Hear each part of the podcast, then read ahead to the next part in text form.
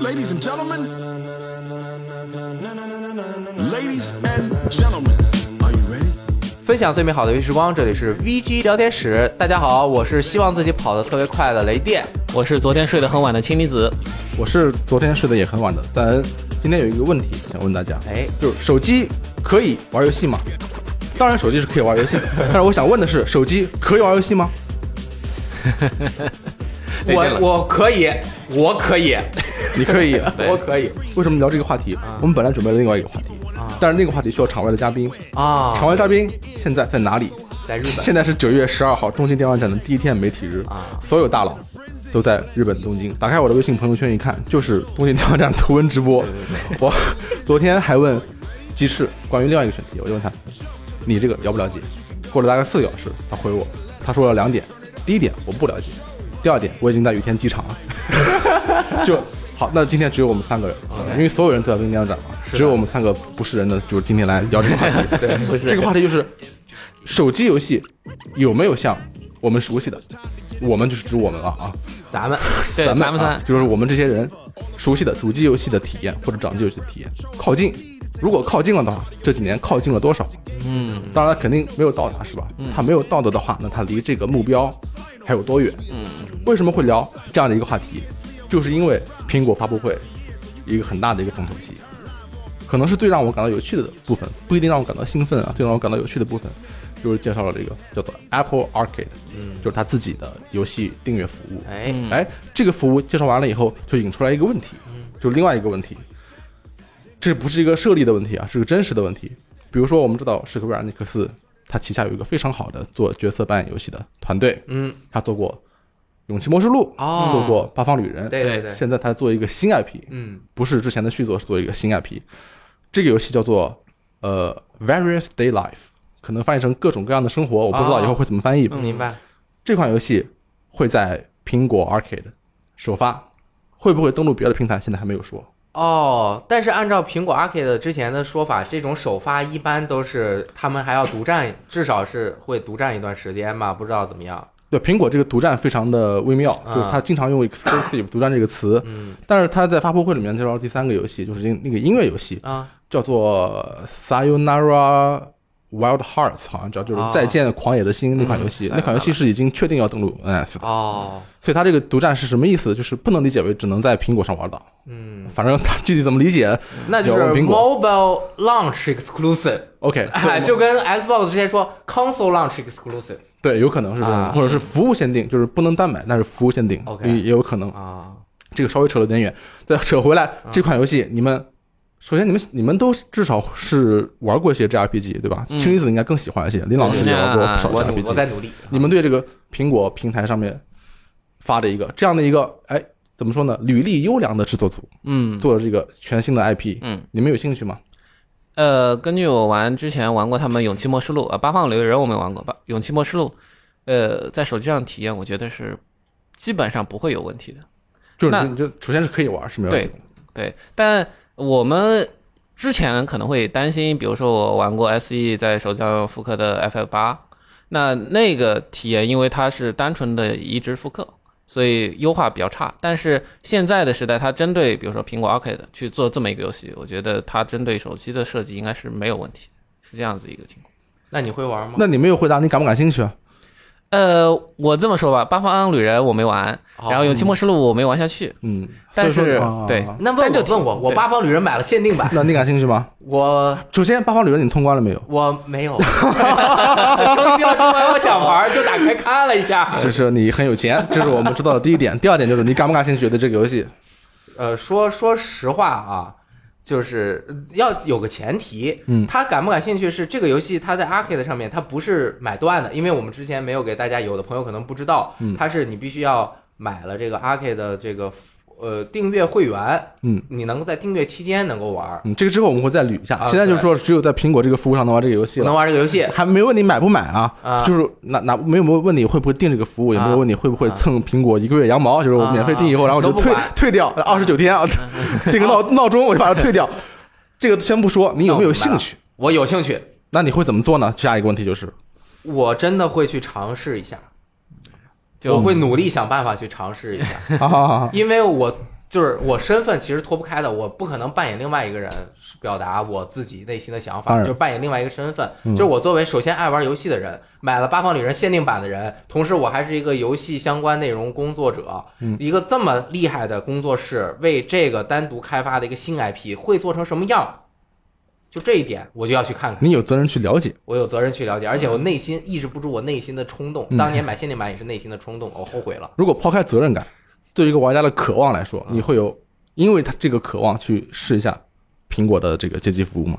呃，我觉得应该会的，因为毕竟它价格不是很高。嗯所以为什么会以这个例子作为开始？嗯就是苹果啊，我们先介绍简单介绍一下这个它的苹果 Arcade 的这个服务，我们哎以下简称就是苹果街机服务嘛。我们说中文可能会啊，这个更少人喷我们。嗯 然后 这个是个什么意思呢？是一个呃苹果的游戏服务，嗯，它还不是单纯的手机游戏服务，它几乎是支持苹果所有的计算设备，除了手表以外，就是手机、iPad，呃，就是 Mac 电脑，还有 Apple TV，就是凡是它里面能计算的，它都可以玩儿。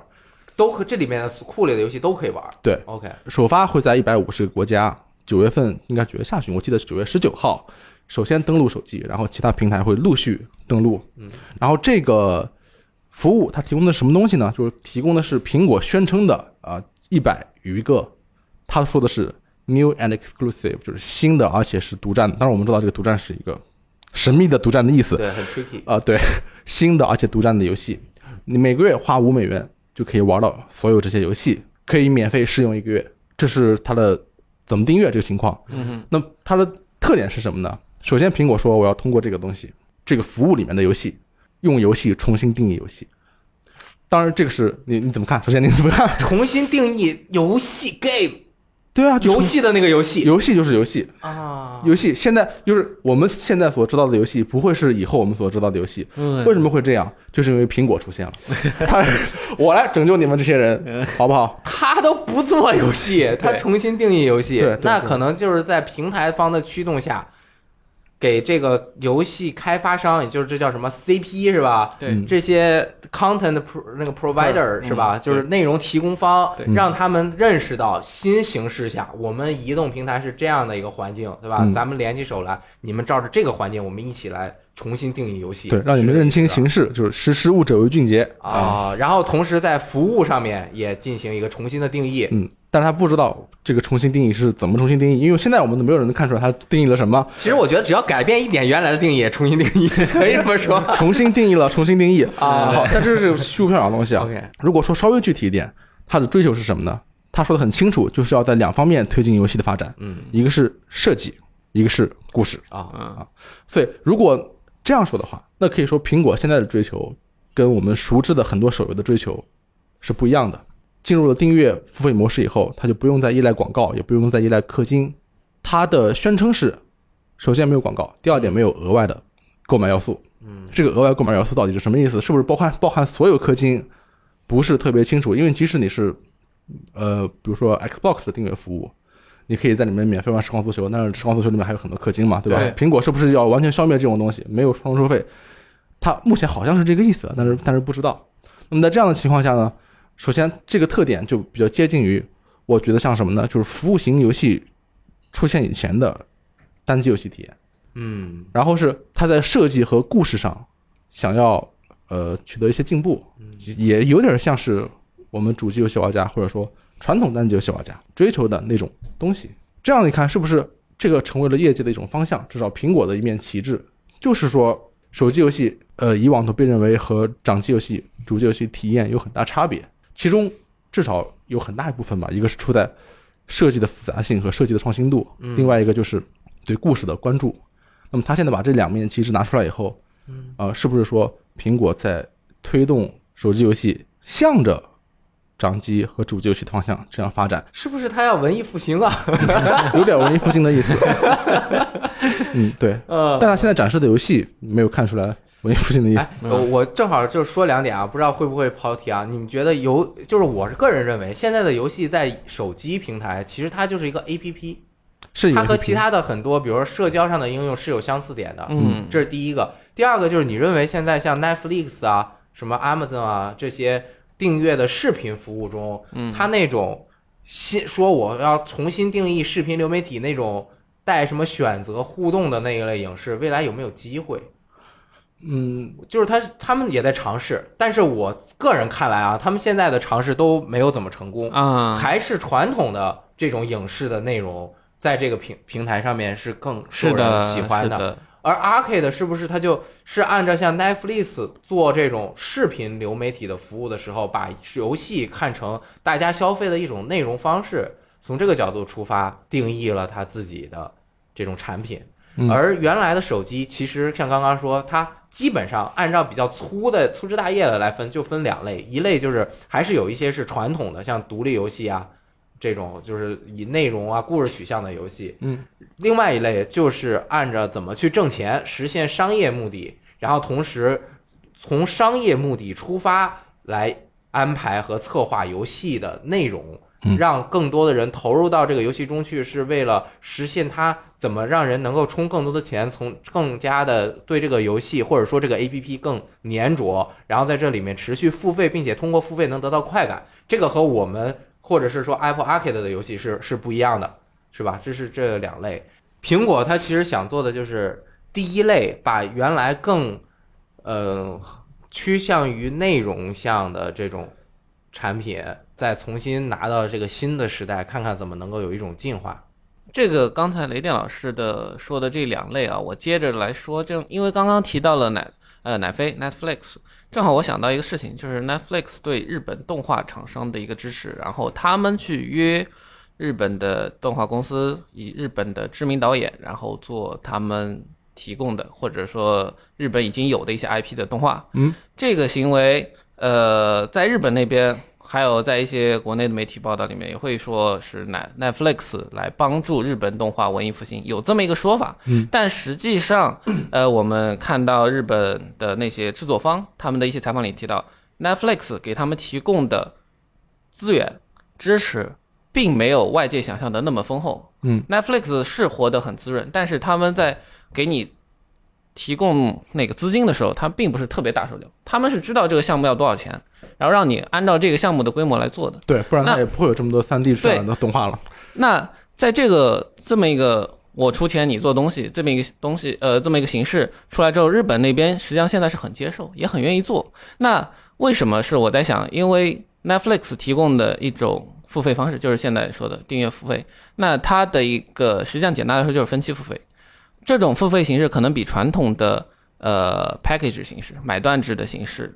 可以有效的规避风险，对于产品就是说内容提供商来说，它需要面对的风险也会少很多。因为日本动画现在面对的风险就是他们卖光盘，实际上那个这套经济模式已经走不下去了。嗯，那对于游戏这边来说也是一样，就是是不是会有一些游戏开发商，他们会发现自己原有的经济的一个销售模式，在现在这个时代。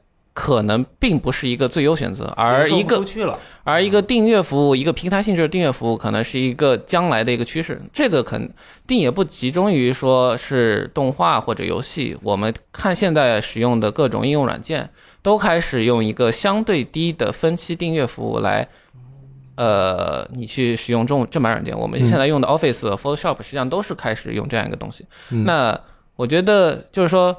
这只是一种商业模式，真正说像苹果说的，我要定义说从设计叙事上去重新定义游戏，苹果它只是提供了一种商业模式。真正你要说设计叙事，呃，前几年比较特别的，在设计和叙事上都特别有创新的 Undertale，你这个游戏搬到手机上是完全完全没有问题的。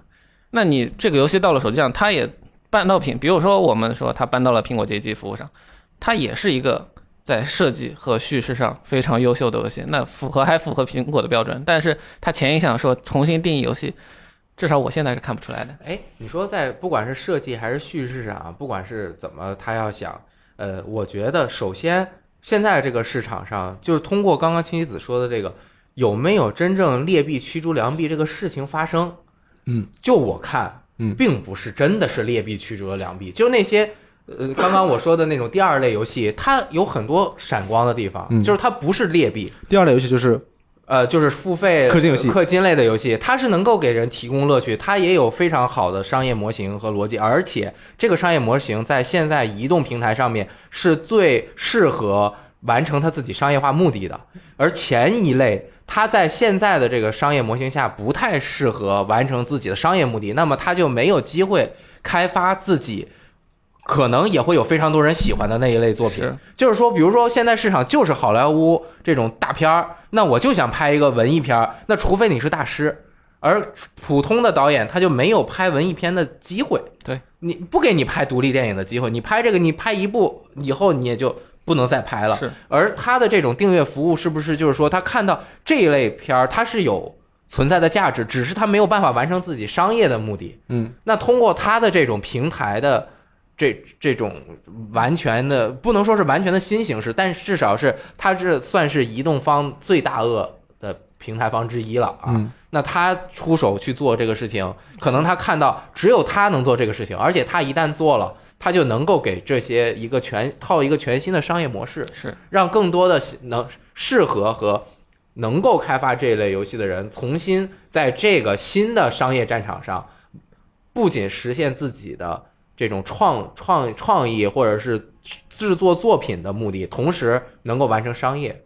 所以他他想说，我们这个 arcade，而且你看这个 arcade 这个词，它用的很妙，它里面的游戏并不是街机，嗯但是它为什么要叫 arcade？嗯它是不是也是说就是这种复古的这种情绪？同时，其实 XBLA 最早也叫 arcade，对，Xbox Live Arcade，嗯我觉得这个应该是有有一些共通的地方。当年 SBLA 就是推动独立游戏的，就如果没没有 SBLA 当年的推动，独立游戏很难在在当时发生这么大的声量，并且有更多的人投入到这个里面来。是，嗯，嗯还是说回到游戏质量，嗯比如说他在苹果发布会上展示的第一个游戏，嗯第一个公司上台以后是我们非常熟悉的，也是非常尊敬的，有很长时间历史的这个科乐美，对不对？非常好，非常尊敬。啊对对对，曾经至少曾经特别的尊敬。我很尊敬，我现在一直很尊敬他。他现在马上爱相随那个手机版是爱相随。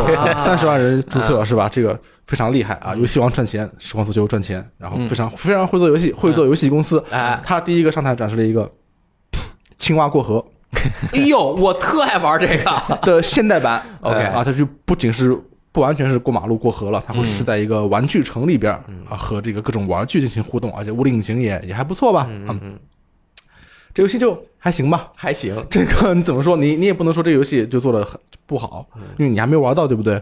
但是就是看起来也没有什么特别吸引我们的地方。爆炸。第二个游戏，卡普空上来演示的这个叫《新世界哎，》啊，然后是一个横版的一个游戏，好像那个主角是一个穿着宇航服的一个游戏，但我们也不知道这游戏怎么样，嗯就是看起来，嗯，还可以，啊，好像还可以，啊。毕 竟卡不空嗯对吧？第三个游戏是一个音乐游戏了，这个也虽然很炫酷，很呃，这个画面非常好，体验感觉是一种把音乐游戏的 MV 体验画到了画提到了一个新的程度这样的一个游戏。呃，但是第一，它也没有那么革命；第二嗯，它会在 NS 上上市，它确定会在 NS 上上市了。就有这样的一个情况，你现在拿出来的东西，是不是让人觉得你怎么能靠这些重新定义游戏？而且也甚至也没有看出来在设计有剧情方向做出了什么努力。嗯，这个东西就让人感觉是苹果本身的问题呢，就是你准备的第一批阵容不行呢，还是说在手机上想要找这么多公司做这样类型的他想要的游戏，就嗯或者说他声称他想要的游戏，嗯。其实是比较困难的嗯一件事情。包括我们最后看到，在 Arcade 之外了，他演示了一款游戏，就是《嗯帕斯卡契约》。哎，这个我们熟悉了，在网站上报道过很多次。，对，来自这个是巨人孵化器的一款一款游戏嗯啊。这个游戏给人的感觉就是想在手机上完成一种类似于主机游戏的体验。嗯，那么现在问题就是它做了怎么样？我们今天的话题就是手机能不能实现主机体验？说白了就是这个问题。嗯这个游戏氢离子玩过，嗯嗯，你觉得它有实现主机的体验吗？呃，我先说一下，就是呃我先纠正一下我之前说的一个错误。嗯我在手机上玩的《最终幻想》是《最终幻想九》，不是《最终幻想八》。那我在手机上至少是玩过主机游戏的 这个事情。那呃，先从苹果那个边方面来说，呃，咱觉得苹果这次发布会给的这些游戏，并没有实现它的那个诺言。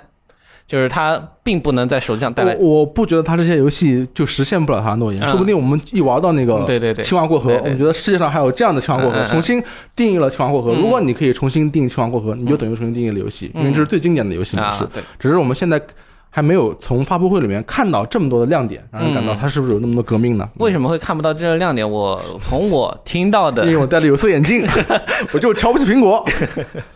我听到的一些可能做游戏的朋友的一个说法，他们呃自己的游戏接触了苹果这边，也接触了主机平台方，比如说索尼那边，来两边来看他的游戏，然后对方给他的游戏说你来，你这游戏到我们平台上，我们给你什么什么支持。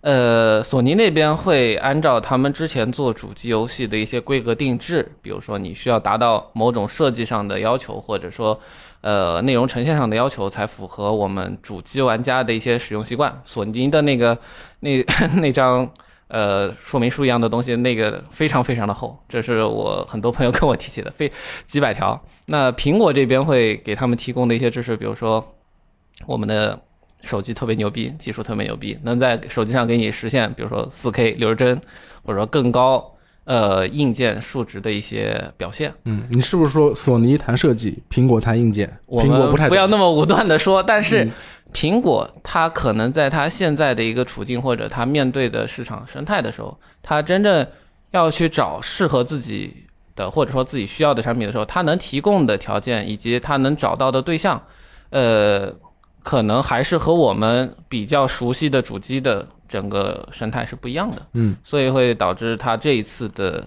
发布会上会呈现给我们这么一种感受。那帕斯卡契约这个游戏，呃，它的确是按照主机的设计思路来做的，因为、呃，它的制作人老杨是之前啊，巧了，就是你尊敬的科乐美，嗯，好像是做科乐美，呃，做实际上它是有主机开发经验。我想一定要声明一下，我是真的尊敬克伦啊我对它没有任何不好的感觉。OK，那帕斯卡游戏，呃，帕斯卡契约这个游戏在那个手机上，它做一个类似我们现在说魂 like 游戏，呃嗯，它真的是它真的是魂 like 游戏吗？因为我们一看它感觉很有确实是，但我觉得有点像啊。但但是我可以把它我觉得归归类为魂 like 游戏吗？呃，但我觉得魂 like 游戏是一个非常笼统，是一个伪概念。并不能概括一个游戏性质的东西。它可能魂有一二三四五个特性，它包括其中的某几个。嗯，实际上我们现在说魂 like 游戏，它是一个基于地图设计引导，然后用动作冒险玩法，然后碎片叙事，类似这种标签。那帕斯卡契约是有的，你都有吗？这以上三点都有。？OK 啊，都有。那帕斯卡契约在手机上，我觉得他做到了他需要他的目标的那些属性。那他可能欠缺的是他们做动作游戏的积淀。因为我实际玩下来之后，它可能最主要的问题，它的叙事和地图，我觉得问题不大。它最主要问题是，它在手机上做一个动作游戏的时候，它的操作精度和操作手感是比较的需要打磨的。但我这个，但我觉得它这个问题不是因为手机操作本身，而是因为他们缺乏动作游戏设计的经验。你当时是用什么手机玩的？嗯，他们给我的是，比如说国内安卓的旗舰机，啊，然后实际上甚至可以，国内安卓的旗舰机也可以玩，画面怎么样？呃，实际上国内低配版的一两千的有手机也能，什么什么都可以玩。对，但是苹果是拿它来展示它最强的芯片的，当然，但它有自己有高配版，因为这这游戏我它可以选择画面的。对对，嗯，我玩过它的 PC 上的开发版本，实际上跟我们 Steam 上一样，那个它的模型多边性会特别多，模型会精细很多，是个高模啊对对，是这样的。那实际上就刚才说的，它就是因为缺乏经验，所以你会感觉它的动作会有一些僵硬，这是这个跟我们传统知道日本传统的那些厂商做动作游戏，这个差距是我觉得是不可避免的，是必然存在的。嗯，刨除水平之外，啊嗯，就是刨除动作设计方面的水平之外，嗯，我们在说帕斯卡契约契约的时候，我们发现苹果展示的这款游戏就是一款很像主机游戏和 PC 游戏的游戏。是，嗯这和它之前虽然它不是一款 arcade 的游戏，是，但是和它 arcade 的目标是有类似的。嗯，你觉得你用手机玩这款游戏，它有实现你作为一个主机掌机玩家玩游戏机游戏那种感觉吗？当手机不跳出那个提示跳窗的时候，我觉得它是一个 类似于掌机一样的体验。你就基本可以沉浸进去？嗯，我可以说，我实际上手机上玩过的很多游戏，他们可能是有好的设计，甚至是好玩的，但是因为手机的体验环境把我劝退了。我甚至如果没有手机的弹窗或者信息提示或者其他任何的手机上的打扰的要素给我影响的话，我现在可能是一个王者荣耀的王者玩家，是这样一个情况。但你就是你玩游戏的时候，你不想关通知，呃，对，这可能是一个个人习惯或者工作习惯的问题。你有没有考虑过手机上有这么多好玩的游戏？嗯手机是这么好的游戏平台，嗯你可以再买一个手机，然后用一个便宜的手机嗯去看通知，然后用你的最强游戏手机，比如说这个什么华硕 ROG，我也不懂啊，用那个去玩游戏呢，嗯旁边就有通知了。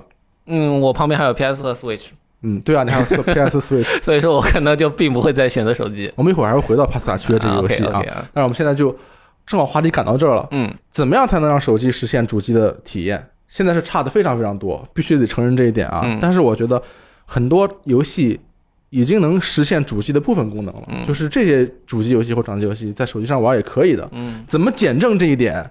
最简单的方法就是我们来看一下那些主机和 PC 上移植到手机上的游戏表现怎么样。嗯如果他们能好好运行了，嗯这个游戏手机上玩你觉得也可以，嗯然后跟掌机上玩体验差不多，嗯它就就实现了，对不对？哪些游戏能实现，哪些游戏不能实现？其实有很多这样的例子。雷阳老师，你有玩过哪些主机或者 PC 移植到手机上的游戏？你觉得体验还不错的？我们先说体验还不错的，我认为是 FF 九，啊，跟金子当时说的那个一样。首先，当时它是 FF 八对吧？，FF 九哎我纠正了，哦我都我记错了。就，而且当时它是 iOS 上面的那个版本是重新绘制了，没有那么完全的 remaster，但是很多场景也都重新绘制了，而且加了一些金手指，嗯，就相当于现在 F F 八做的啊，那那那那个 remaster 的那种程度，而且只在 iOS 上面有，还有加速的各种功能对，。一百多块钱呢。对，嗯，但是挺贵的。我不知道为什么，我就玩了，我还玩的挺玩了至少五个小时，就可能因为我本身那个游戏之前也打通过，我就把它放下了。但是嗯我个人认为，如果我之前没有玩过 FF 九的话，你是可以在上面打通的。对我是可以的，因为它的分辨率和清晰度是虽然有一些场景没有达到那么高清，因为它场景都是原来已经做好的二 D 的图嘛，它要重新绘制有。水平高有水平低，但是它基本上是能够满足用户的一个需求的。嗯，但是呃，其他的就是我还尝试过非常多，就没有这个这么好。也有可能原因是这个游戏太过于古老了，嗯，就是它是 PS 上面的，它已经隔了非太老了常多代，所以它在手机这个完全先进的设备上，同时它加入了一些金手指的模式，就很适合移动了。但是比如说像我玩的 SCOM，。这个就我大家可能知道，我去年的时候狂玩 SCOM，、嗯我那个服对优服，呃的第一座，它是有 PSV 版和移动版的。嗯我当时是 PC 版先通了关，然后我说我要玩一个更高的难度，嗯我买了一个 PSV 版，哦，PSV 版是当年会员送的，嗯我下载了一个，实在是不行，太卡了。嗯又卡，载入又慢，而且它还不是最终版本，嗯它缺少一个最后的那个资料片，嗯所以我买了这个 iOS，我用 iPad 玩，但是我一玩就感觉怎么就那么不对啊？因为大家都知道。它的是按键是可以按一个，就是你你鼠标或者光标选在一个地方的时候，它有一个键是选择，另外一个键是你可能按一下要查看它的一些信息，就相当于鼠标的左键右键。嗯这个在 iPad 这个触控屏上面就很难实啊，现操作。是是是，嗯这一点就让我，你想啊，原本我们想的，你鼠标不是在屏幕上点点点吗？那我这个手触控点不是更方便吗？我都没有鼠标移动的这种物理区间，我是手一动就行了。但是反而不行，一是容易选错，嗯二是我可能会操作都操作不到我想要操作的那个确定和只是选中的这两个，就是你选中和和确定其实是是不一样的。嗯对。那另外一个和有相同情况的就是博德之门。嗯，博德之门在画面和表现上面是完全达到了刚刚说的 FF 九的那个效果。你说什么版本？也是手机和 iPad 版本，因为嗯我手机的屏幕也比较大，与当年的 PC 玩博德之门是六四零四八零分辨率。我记得你之前是 iPhone 什么什么六 P 六 P 啊就是很大的屏幕是 OK 的。然后我下载了之后呢，呃，首先它的画面呈现是没有问题的，看清楚东西也是没有问题的，嗯而且它有那个字体的加大的功能，但是还是出现在了操作上面。我还也是认为我这随便点肯定方便啊，但是鼠标的这种框框选啊，框选之前我如果点一下，它就变成选中或者确定了，它的这个操作很难完全适适配。嗯还是就是那这样在这样一个要求战术的和操作的一个 RPG 上面玩稍微高一点的难度，你就会发现完全不得心应手。嗯但是呢，我可以玩最简单的难度，但是如果我花同样的时间去玩这样一款游戏，我有另外一个可以完全发挥我战技战术水平的设备和一个不能发挥我技战术水平，但是可以随时随地玩的设备，我还是会选择能够发挥我技战术水平的那个设备，嗯。因为这个可能占据我玩这个游戏百分之五十的乐趣。OK，啊，但是博德之门它它的操作真的会影响你的技战术水平吗会影响，因为它是完全即时战斗的。？OK，我可以暂停了之后，再分别控制每一个人去释放什么什么法术。但是其实，在手机的屏幕上啊，它那个 UI 有点小，嗯，就有的时候虽然它可以放大一点点，还是就包括我和一个人对话，它下面有五六个选项，我有的时候手都都不太好选到。但如果你把字放大了，你这样一滚，它操作也不是很直观。而你在键盘上面，我就一二三四五六，我八八八一按，直接就选择了。它的这种操作的便捷性，包括像那些可以选，就是完全不会影响你操作，只是就是呃，这叫什么回合制选选择项目型的玩法的游戏，在手机上面玩，我也会觉得，哎，这个好像反而比你按键累，你明白吧？就是 你比如说玩一些 FF，尤其是有那种光标有记忆功能的，我就每一次我都不用选，我就摁 A 键，我手指都不用动，就很休闲。对但是你在屏幕上，它那个 UI 还是会变位置的呀。你还是要去嘟嘟嘟去点，反而是加加加大了你操作的这种难度和不便捷程度。嗯这一点我觉得所有的主机游戏，基本上所有的，如果它出发点是用手柄去玩的，或者出发点是用鼠标键盘玩的，嗯移植到这个触控设备上面，都是会存在一定的问题。嗯我举的这三个例子，及时的、回合制的，啊，都都会有这个问题。嗯但是如果是那种，比如说啊，NDS 上面完全需要触控游玩的，移植到手机上面，可能就没什么问题。举个例子，哎，我们刚刚之前聊的时候，那个逆转裁判，对，逆转裁判在 NDS 上面是完全可以触控操作的。对，那它就说明这个游戏是完全可以通过触控操作解决，那它的手机版就完全没有问题。嗯，逆转裁判是我最推荐的手机版的掌机游戏，因为我没有在掌机上通关过。然后我在手机上买了逆转裁判一二三选集，买了五代和六代。五代我是在 App Store 买的那个、嗯啊，五代是在 Google Play 买的这个安卓版，哎六代是在 App Store 买的 iOS 版。啊，然后大逆转因为没有出美版，我我英文就是我的极限了。对对对，所以我使用了不正当的方式，啊玩了安卓版，但是以后有机会把先补上，其他都是买的。嗯然后我通关了六代，通关了两个大逆转，五代大概打了一半，然后哎呦，对啊，然后一二三一快要打完了，就是同时进行嘛，很快这些这这个系列就要被我消灭了，你知道啊，这个带给了你极大的乐趣，你的手机太值了。对啊，我随时都可以玩。嗯，虽然虽然我看到你们这这个上个月你们都更新了中文，但是我没有，我有点伤心嗯。但是我提前玩了不少啊，对对对，对不对？为什么这个游戏就可以？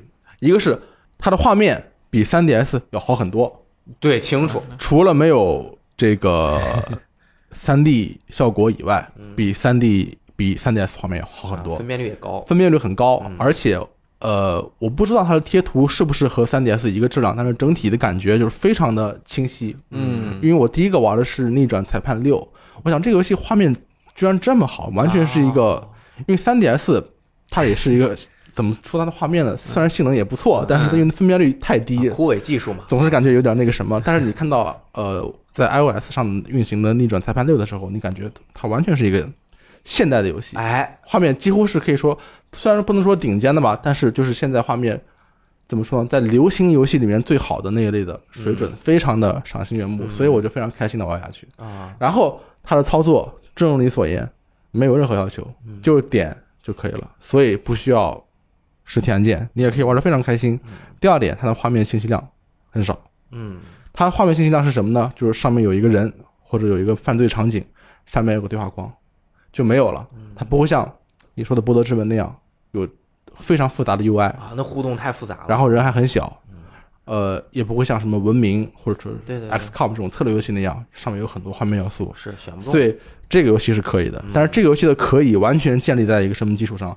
就是它不需要操作，画面信息量也低。嗯是不是画面信息量高了，需要操作了，用这个触屏就注定不行？现在有两个可能性，一个是就是不行，只要我们的游戏有有一点操作上的追求，就是不行；另外一个是它不行，不是因为它本身就不行，而是因为你们不是为它设计的，对对对对对，你们是为鼠标是为手柄设计的。就像嗯光环以前，我们都认为手柄玩这个设计射射射击游戏不是那么好，嗯但是光环告诉我们，其实是你们没有针对于主机完全哎，理解、重新设计这个东西。有道理。手机有没有可能做到？但是，我们这是瞎想哎的。是不是王者荣耀其实是做到了？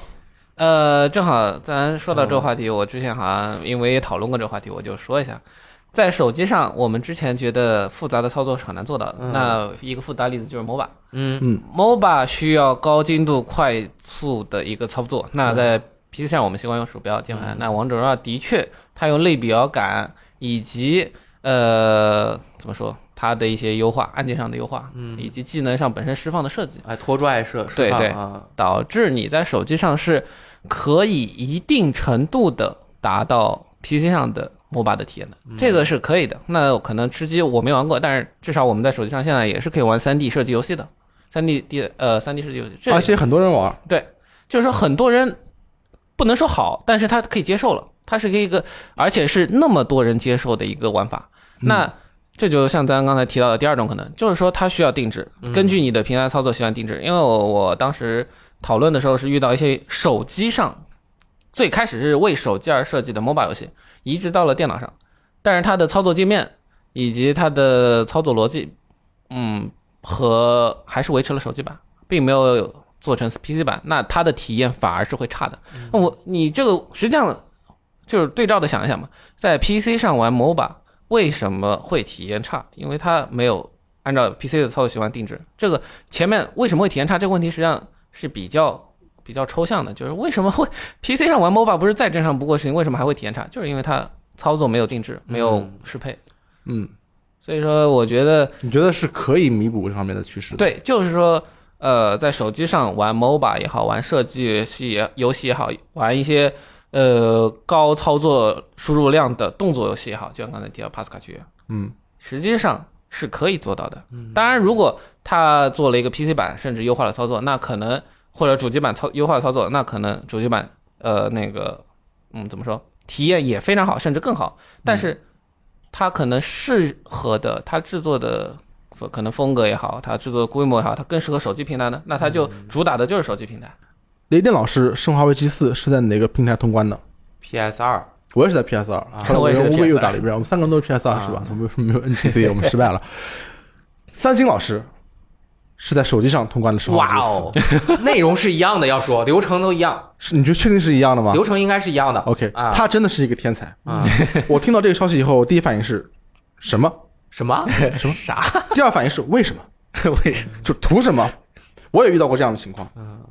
那我们先说三星老师啊，他在手机上可以通关《生化危机四》，这意味着什么呢？因为《生化危机四》大家知道，设计要求你几乎没有人只拥有一个平台可以玩《生化危机四》，哎，对哈每个人都有选择，啊，就是你至少可以选择是用手机还是用 Windows PC。对大多数人来说，对，在这样的状况之下，三星老师他至少有，我认为他有五到六个平台是可以玩《生化危机四》的，是因为他是《生化危机四》，他选择了手机。就很神秘。我我都不想问他为什么，因为我觉得这个谜如果被破解了的话，就就没有它的美丽所在了。就是 这个就是一个千古用手机通关《生化危机四》的主机游戏编辑，嗯，这是不是也说明，因为《生化危机四》也像射击游戏一样，它至少有两个方向要操作，一个是是移动，还有一个是瞄瞄准。对。那是不是说明其实是可以接受的？再来，我要跟你甚至有人不嗯选。不选鼠标键盘，也不选手柄，用选用触屏玩这个游戏。再来，我要跟你分享一个三星老师新创造的奇迹。嗯，在《怪物猎人世界：冰原世纪》发售的时候，三星老师拿出了 iPad，跟我们一起打了一局《怪物猎人》。他怎么办到的呢？因为 iPad 现在可以 连那个哦 PS 他当他当然可以连 PS 四，对对但是他是用什么操作的？关键是触屏他用触屏给你们打了一局。，iPad 操作触屏。他是想摸鱼吧？好，三星老师当然他是一个奇人了，他是一个水平非常高的这样一个人，不是一般人一般人可以企及的。而且他没准用那个过了，他成就感更高，你知道吧？对啊，你们觉得一一般人也可以这样吗？我觉得一般人应该犯不着 首先他是犯犯不犯得着，我们就另说啊。但是一般人只玩手机游戏，啊。这是一个问题。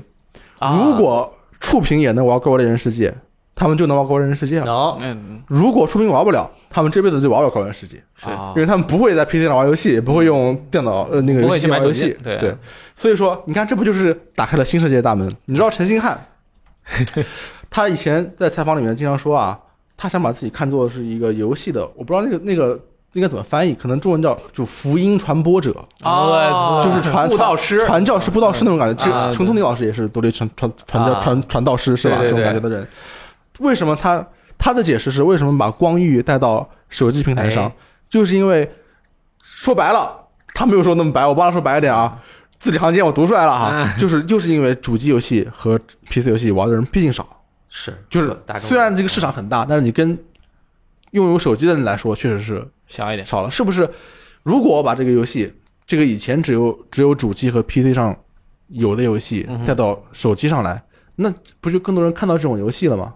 所以，如果真的手机游戏能向主机游戏和 PC 游戏、掌机游戏的风格发展，它其实是一件好事儿，因为它会让更多的人理解我们眼中的游戏。这样可能有点自私，是对我们来说，但是我们相信我们理解的游戏都是好的游戏，所以对这个世界也是好的。嗯。如果能玩的话就，就就好了。嗯。陈星汉的游戏是可以的，嗯。因为花花就不说，花花是控制一个一一群花瓣在空中飘嘛，那哎个是那个有出过手机版吗？有有？iOS 版，啊，有 iOS 版，对。那个很适合啊，对那个那个完全有时候直接可以。嘟嘟嘟玩啊啊，然后驴也出了，啊，也可以，嗯。对不对？因为它没有很紧张的操作，但是它是一个游戏，没有瞄准，但是他要左手控制移动，右手控制视角，嗯，嗯这对很多手机游戏玩家来说是破天荒的一个事情。对对对，我我之前看到一个光遇的评论，就是他最新的这个最新的作品，而且是只在手机上，目前只在手机上有，是吧？那个评测，当然那也是一个就是公众号的这种我们常见的那种流水式的评测了。可能也代表大众用户对游戏的看法。哎，就我们要看就看这种流水式的评测，啊他们了解我们之外的世界，你知道吗？你老看三星写的评测，你能懂什么呀？对呀，对？是 对呀，我是这样瞄准的啊，我就把他们打爆头了。是我什么都会，我能用手机通话上万机四，你没有没有代表性，你知道吗？他就说这个游戏啊有个缺点，就是操作很奇怪啊，他他详细的用非常复杂的语言解释了你必须得用左手移动、右手调视角这件事情啊，都我都没太看看懂，我看了两三遍我才明白，哦，他的意思是你必须用左手移动、右手调视角。然后他说，但是我觉得你玩个两三个小时啊，说不定也可以习惯。嗯，哎，这就是一般玩家的看法。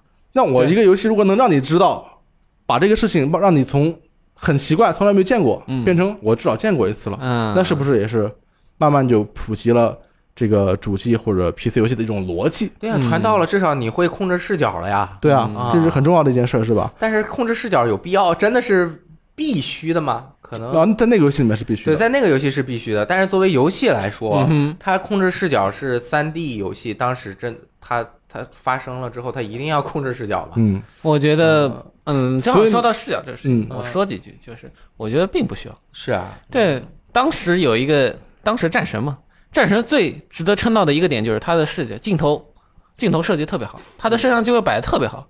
你一开始战神出来前面几代的时候，有很多场景都是固定视角，但你的体验非常好。嗯，那手机上你要去做类似的三 D 游戏，你完全可以把你的摄像机位架好之后，它就固定视角嘛。好，这个问题是一个非常好的一个岔路啊，我们一定好好聊一下视角的这个问题。嗯先不看手机，嗯就看主机游戏。嗯主机游戏的趋势是什么？从没摇杆嗯。到单摇杆，对，到双摇杆。嗯。现在我们看到手柄是这个样子，不是没有理由的，嗯。它是为了一个目的出现的。嗯。这个目的其实很基本的一点就是要双方向操作，啊，一个是呃要移动要瞄准，另外一个就是要移动要视角。嗯。它如果不需要视角的话，那我们现在还在用 N 六四手柄不就可以了吗？嗯嗯中间有个摇杆是，N 六四手柄都可以都可以操纵视角，因为它有还有十字键呢，对不对？那个摇杆很重要。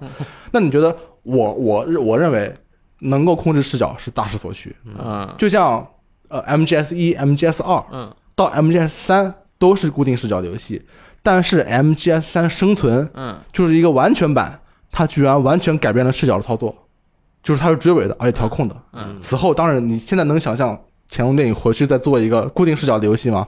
这这简直是怎么说呢？有点天方夜谭的感觉。嗯对，固定视角和非固定视角，就是可以移动视角，它创作游戏的时候思路会有变化。是就像战神那种，它是通过呃导演或者是这叫什么摄像师的对对一个角度去给你呈现艺术感，而当把控制权交给用户之后，他就是相信用户，并且得到更多的是探索的乐趣是啊。他可能会做进行一定的引导，就说过很多次，就是《最后生还者》，他是怎么引导用户的视角看到呃导演或者摄像师希望你能够看到的画面。是，而这个在相对比较轻度的平台上面是较为复杂的。就举一个例子，就刚刚说双摇杆这个操作，你在什么锅里面，你就要煮什么饭，你不能用一个煮锅去烤牛排。看你就是下菜，哎，对你像举个呃，就是这个经典 IP，就是马里奥，嗯，在手机上面的叫马里奥 Run 这个游戏，对它甚至就是把移动都删除了。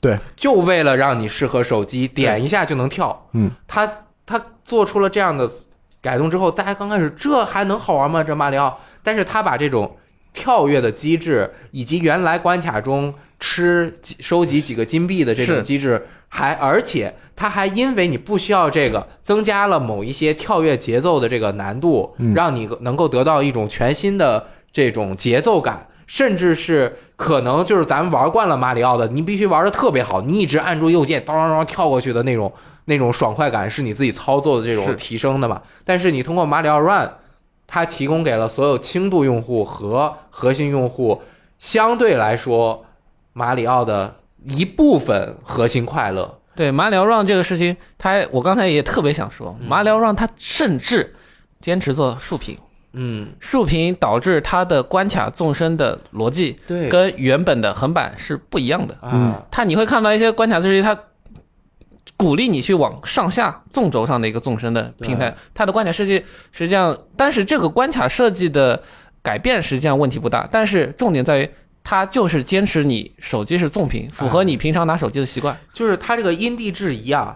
因为我最早报道手机游戏很早，就大概七八年前，嗯。就我还专门做过手机游戏的专题站。你还是个手游 boy 啊，对，那个就是了解了特别多，从那会儿就开始啊，就有大量的手机游戏学习超级马里奥。嗯手机甚至有专门的一类一个类型叫跑酷类。嗯，跑酷类和平台动作类的区别就在于跑酷类是不需要按方向键的，对，就是什么天天酷跑那类。同时，也有一大批的游戏就学习马里奥要有一个方向键去控制。嗯，而所有要有一个方向键去控制的平台跳跃游戏，在移动游戏初期还都是那种单机游戏的时候，全都没有，基本上没有火下来的，就是因为它这个我觉得应该完全没有，应该没有对吧？就是因地制宜这个事儿，而真正最应该做。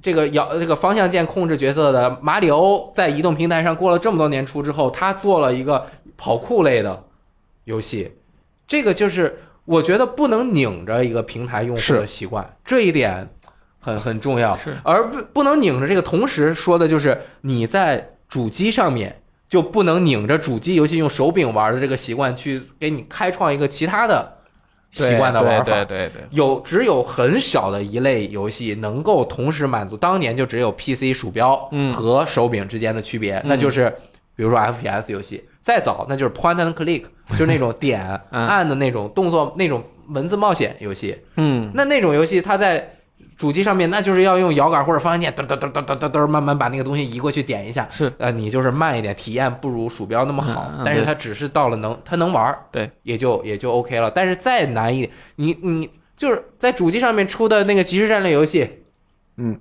星际争霸也出过，对，我都不想去玩儿。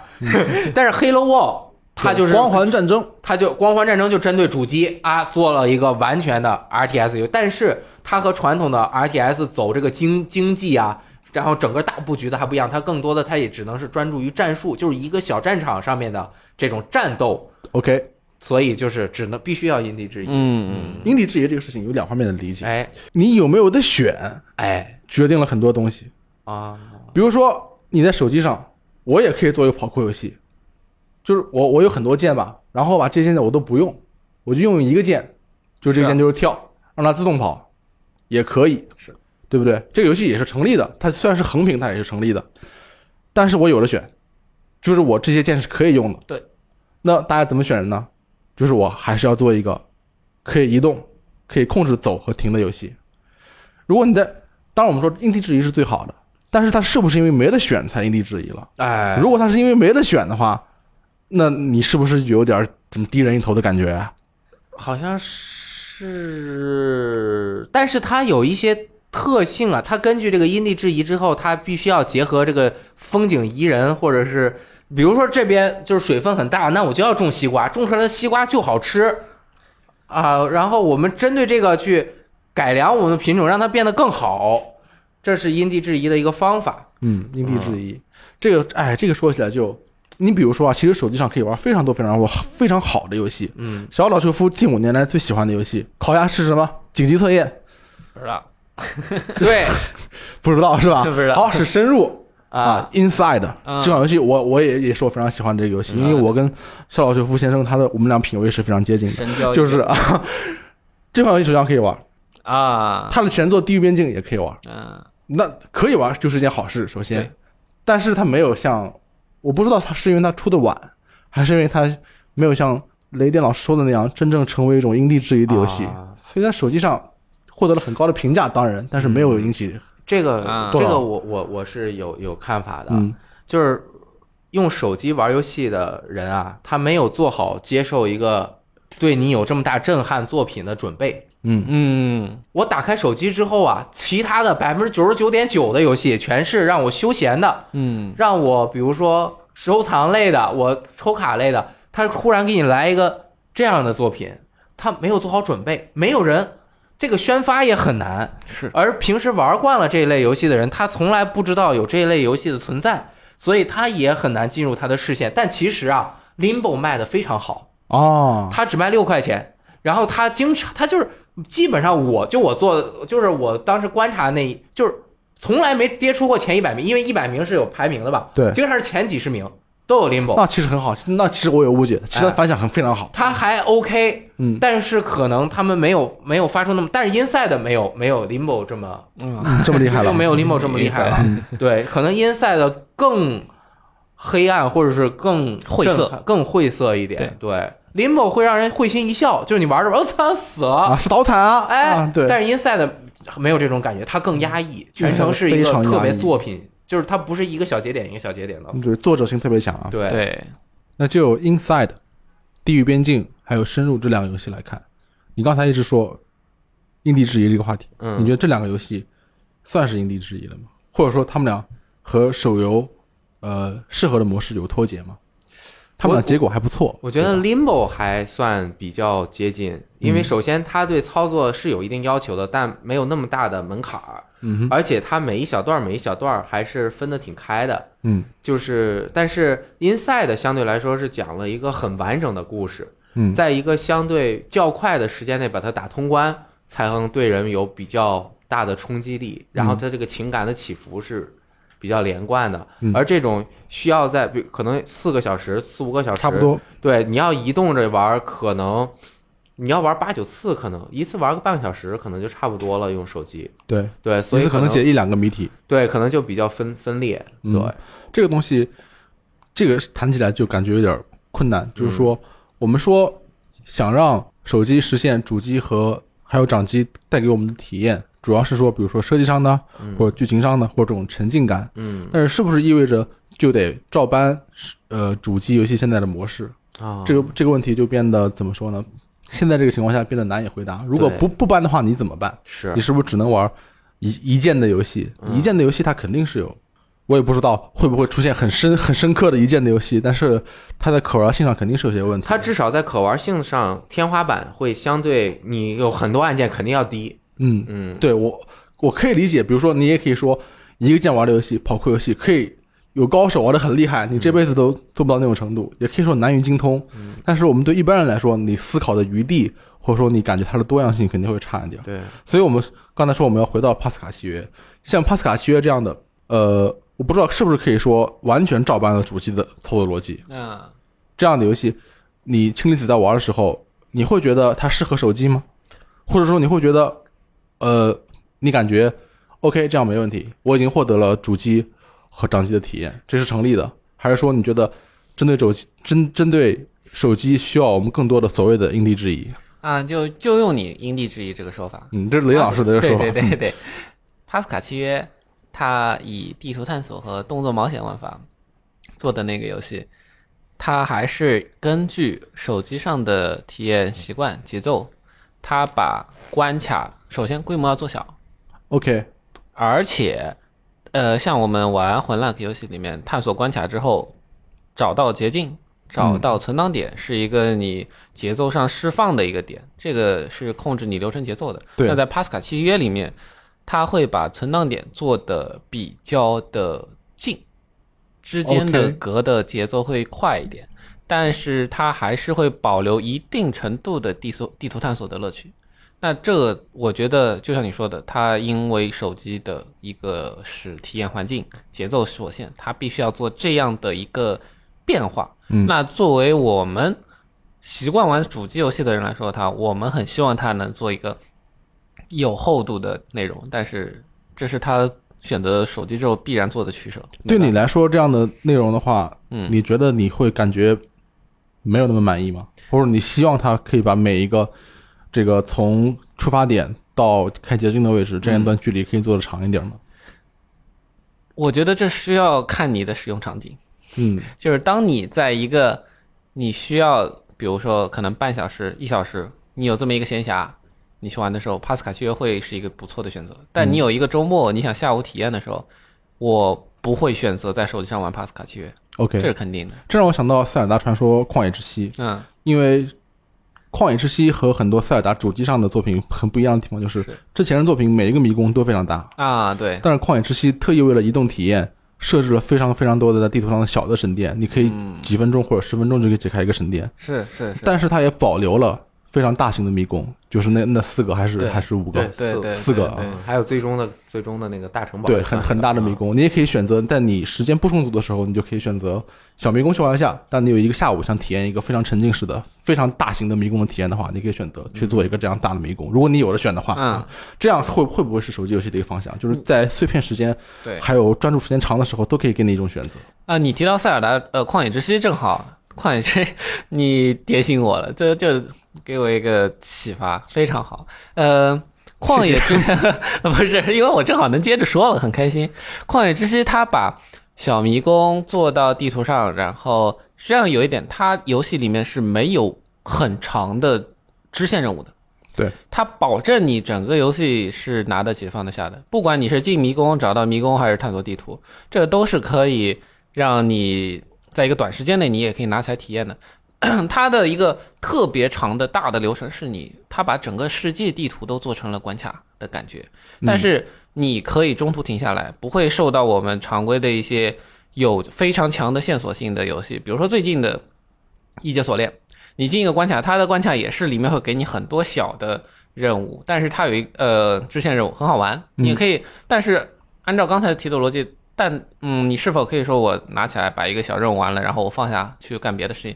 异界锁链并不允许，因为它的整个逻辑是非常明晰的。你里面有一个你需要去调查的事件，有一个案件，你中途断了之后，你的游戏体验实际上并不是那么好。但是塞尔达，呃，旷野之息它的一个主线没有那么强的连续性，嗯，他他是。故意的，就是想为移动体验做一个好，而且他非常强的设计实力能做到这一点。对，因为我在采访里面看到过，他就是希望可以把碎片时间都利用起来。是是是，讲到为手游或者移动体验做的优化，嗯。这一点不仅要提到另外一个问题，就是难度。嗯。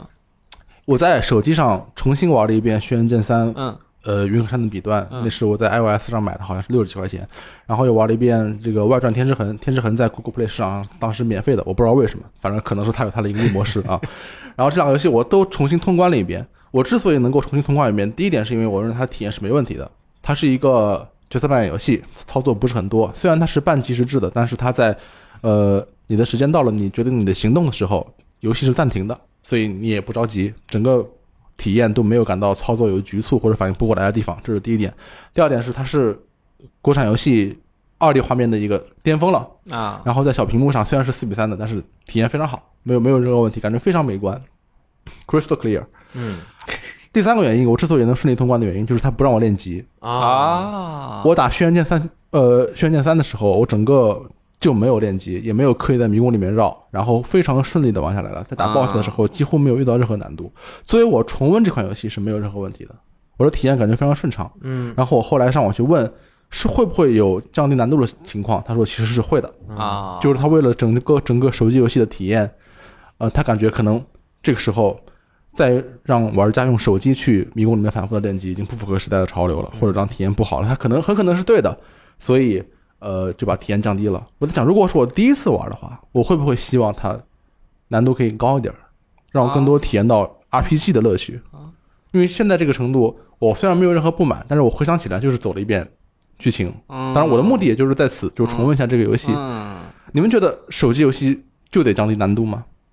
比如说《最终幻想九》，当然金手指不是一个手机游戏的专利，就是很多后来重重置的呃这个主机版的老的 FF 也也有加金手指这种事情，嗯，这可能是另外一个一个问题。但是我们回到手机上说的话，手机游戏需不需要把难度给降下来？我觉得有一个选择会好一点，就至少是就像刚刚，如果他真的是把整个流程中数值都调了，他调了，确实调了，嗯那他应该来一个原版模式和调整后模式的选择会好一点。啊，这样就像金手指也是，你可以选择用或者选择不用嘛。对，啊，这样会好一点。而且像类似那种，呃，勇气末世录嗯就有的那种，他他就是走可以选择走地图完全不御敌，对，然后你选择就是一直御敌。我觉得他这样设置，如果他那个游戏是主机版，他可能都不会这样设置，啊，就可能他就是因为他那个是 3DS 的游戏，版嘛，所以他就设置了这种。你像八方旅人，其实也有类似的设计，哦。就是他不是有那个角色，他装了那个特技之后，就御敌率会降低啊，对等等的。像这种设计，我觉得都有都有一些考量。其实主机游戏也在变，对，主机游戏现在能待机了，读那个加上它其实读盘时间相对比较长，它也要设计一些适合怎么你中途可以停一下啊，把整个游戏的流程做的可长可短呀、这是整个和不止就是人生生活的节奏的变化，整个世界都变。就是前几天我又听听哪一个节目忘了，里面就说现在人说话的速度啊，比二十年前的人说话速度要快非常多。因为大家习惯说话快，就是二十，所以罗斯特是领先了我们十年，领先了，没准都不止，不止。啊！以前人生活中没那么多事儿，对吧？上班就坐下来，没有网络这么快的速度。你像咱们这节目。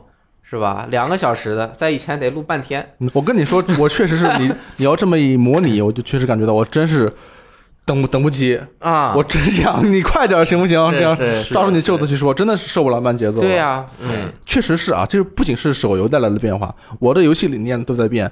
我小时候玩 RPG 的时候，看到自动战斗战斗，我如果觉得这个游戏有自动战斗系统的话，我觉得它是系统设计一定有问题。嗤之以啊鼻。所以我一直在思考，为什么 RPG 会有自动战斗这个这个这个东西，它是不是它的根源就有问题？嗯，但是我到后来就是 FF 十二不仅是自动的，而且是四倍速，我都能接受了哦，我完全就不 care 这件事情。我不知道是我输了，可能是。前两天那个神谷英树和那个呃一级锁链的监督田浦贵久，他们接受发米通采访的时候，田浦呃呃神谷英树说了一句：“以前我做游戏 要让人过不去，打不过，通关不了。现在我的观念变了。”他说：“我希望做一些让人能通关的游戏。”对其尤其是手机这种设备，是你想啊，我带在身上，我什么时候玩儿？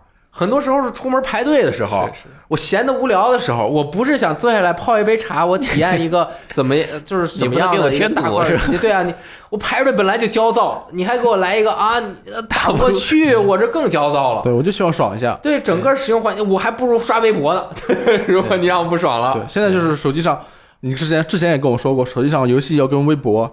要跟 reality 做斗争，游戏应该做成什么样才能做斗争？如果他连 reality 都打不过，对我还不如刷 reality、刷微博、刷啊 Twitter，嗯而且游戏我还花了钱对，。汤不热现在没有黄色内容，没什么意思了，但是其他的都很有意思。那怎么那怎么办？对呀、就是很多人不愿意让 PC 玩游戏，就是说我用 PC 就会经常被打断。是我我开着 PC 我就要下个东西，我下个东西我还要开个 QQ，我开个 QQ 别人跟我说话。当然现在这 PC 已经大家相对来说都是硬核游戏主机了，因为大家在家都是用 iPad 和手机了。是那手机面临的竞争就更多了。为什么很多人觉得，就像我，嗯我虽然手机上下了很多游戏，我每个星期基本都会去 Google Play 看一下最新的有哪些游戏出。Google Play 上新游戏特别多。顺便说一句，我最近在 Google Play 上买了一本《笑傲江湖》四册。为什么我在 Google Play 上买这本书？就是因为便宜，啊，只要十六港元，换算成人民币大概是十四开还是多少？总之简直就是不要钱。真的如果你在 Kindle 电子书上买，也是十六，但是是一共四册，每册十六，哎，一共六十四块钱。啊 我操，怎么这么贵对，？金庸的书很贵的，电子版也是啊，所以我爽到了。好，你继续说。这这我我也用 Kindle 的，然后但是我是本来在家是用 Kindle 平板嘛，嗯出门我就不带那平板了，我手机上 Kindle 的 APP 和我那连着。一起看书就很开心，嗯，对啊，他竞争的就是这个，那我我我没有必要非要玩游戏，玩游戏，对，我要看。所以你这游戏怎么能够在很短的时间内给人更愉悦的这种享受？嗯这个我有一个经验，啊，我有一个私藏的作品。这款游戏是我从玩手机游戏到现在一直念念不忘，叫什么留有余香。每次回想起来，我都内心都会升起一股莫名的火欣喜，而且希望大家都能体验一下这款游戏。这款游戏应该出了有九年、十年了，应该是和切水果差不多同时期的有这么久，而且我看到你手机上现在还有切水果，你真的是一个很啊有那是念旧的人。给我啊给我小孩玩的 OK，OK，啊。然后这个 Tiny Wings 叫 Tiny Wings 小小翅膀，OK，一个中文名好像叫翼飞冲天，翼是翅膀的那个翼。这游戏是怎么玩的呢？你就是用一个小鸟，它这个整个地图就是一个卷轴，是那种山啊，你可以想象它这个横向卷轴，山有这个起伏，啊，也就是这个坑啊，连绵的坑。最刚开始的坑就是刚开始的关卡坑是很有节奏的，都一样，所以很容易。你在小鸟往下滑的时候，摁住屏幕，它就会收起翅膀，就像一个炮弹一样啊，没有那么紧，就是更快速的啊。这个往下俯冲你和这个山脊的弧度啊达到一个比较好的切入点的时候，它就从那个山底不一滑，然后你在它上升的时候一松开手，它就张开翅膀就飞了。嗯，如果操作的好，就可以每一次跳两个山谷山峰，这样子就是跳过一个山谷，你就这样不停的操作。这这不是暴力摩不是那个特技摩托简化版吗？哎，特技摩托，哎哎，真的是，哎但是它这个游戏给人的体验是什么呢？它有一个意象，就是后羿追日啊，不是，就是小鸟追太阳。一追日，这个小鸟哦，我为为了为了有小朋友朋友，就是是夸父追的日啊后羿是射的日，哎对，就是后羿追日，嗯啊哦，就是这么个感觉哦。小鸟早上天一亮，你就从那个鸟的这个巢里嘣儿飞起来了，然后你不停的飞啊，你飞的如果慢了，啊，这个太阳就会更快的啊，这个夜幕从后面往前追你。哦哦，就会快慢慢追，左下角有个进度，所以你如果操作的好，你就飞得越来越快。第一个岛你过去之后，来第二个岛，整个色彩就会变。第二个岛过去玩第三个岛，第三个岛过去第四个岛。如果你操作不好，第二个岛你还没飞到，晚上就来了。夜晚一接近你就马上坠地，然后睡觉。哎，如果你飞得快，你就能够飞得越来越快，越来越快，然后在穿越小岛的时候，你会一飞冲天，跨越大洋，哎，然后这个色彩它是整体的是那种很清静的色彩，配合一个非常休闲的音乐，嗯，然后你玩的时候意象又好，然后还特别特别的放松。这个游戏就是你每一次一按一起，一按一起，虽然它不是一个音乐游戏，啊，一按一起的游戏，啊，对，但是它这种感觉，这种意象啊哦，而且你也不会失望。我给大家描述一下，任老师的手一直在做一个类似于搓饼的一个 搓搓泥的这么一个动作，来回的摆动。对而且它像人生啊啊，你不会失望，你早晚有一天你会睡觉啊啊，你早晚有一天你会到达一个终点，而这个终点你不知道什么时候就会来临。很感慨。对这个游戏，它给人的这种情绪啊，就是一种舒缓，让你对什么事情也不骄不躁。哎，排队的时候随时可以拿出来玩一下，而且它是很早就加入了那种你这一遍关卡中，比如说啊，连续吃多少多少个它的那个小能量球，或者是连续达到第几个岛，它就能够解锁一些新的要素。对，这游戏六爷跟我们聊天的时候就吹过好几次，是吗？六爷说过，对对啊，就是因为我们当年是同事，可能我给他介绍过。啊啊。也是跟你一样，就是他那个感悟到那意象。但实际上当时我呃刚刚看听那个雷电老师说这个时候，我想到《阿飞正传》里面那那张国荣说的那句话，嗯，你知不知道有一种鸟，它没有脚，哦它就一直飞一直飞。当它落地的时候，就是它死的时候，大概是这样。对啊，这就是《阿飞正传》五角鸟嘛。啊，对哎啊，，你看啊，这个游戏它在很短的一个碎片时间内，可长可短吧，游戏时间，嗯，就讲述了一个很好的意象，其实就是一个故事。然后同时在音乐和视觉上面，都对你产生了一些这种刺激和影响。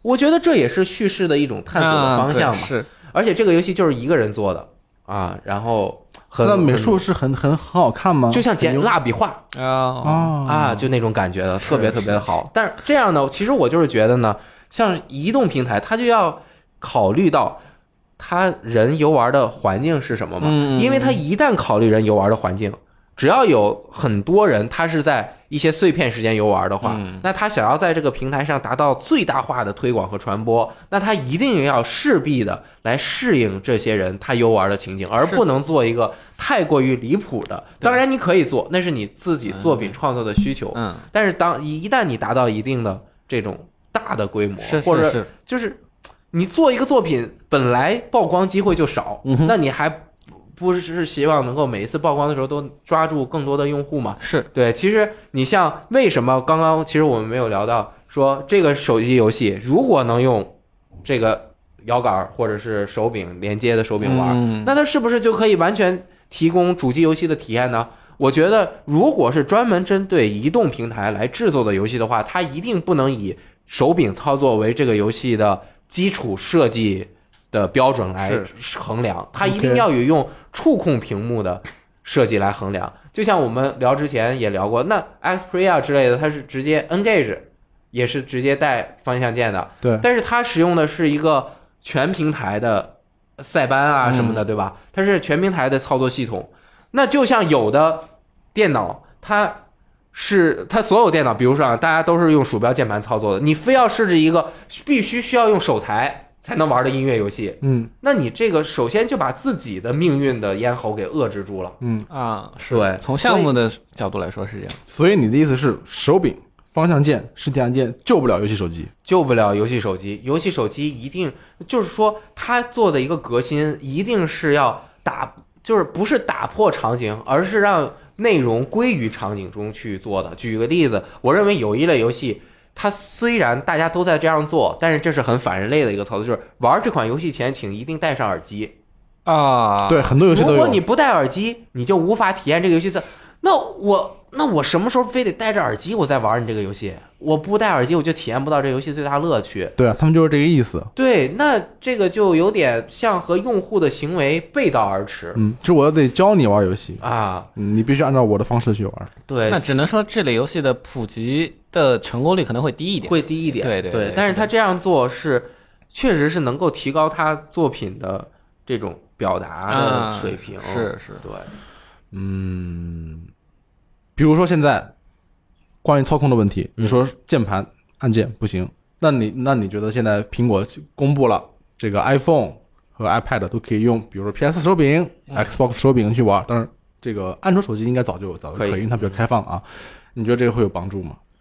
因为我之前曾经说过跟人聊这个事情，我觉得 我非常喜欢玩手机游戏，就是因为手机游戏随处都可以玩，嗯但是只是它有些东西地方啊，呃，操作啊实在是不适合所有游戏。嗯，那有一个朋友就跟我说，你可以带手柄了，对呀、你但是你还哎，当当时我就噎住了，但是我后来一想，我是喜欢用 iPhone 玩游戏，但是我不是喜欢用 iPhone 和手柄玩游戏，对对，对这是两个完全完全不一样的概念。因为 iPhone 我是可以随身携带的，它还有可携带性，如果再加上一个手柄，可能就不行了。是现在这个情况就是，是不是能支持手柄以后会帮助这个？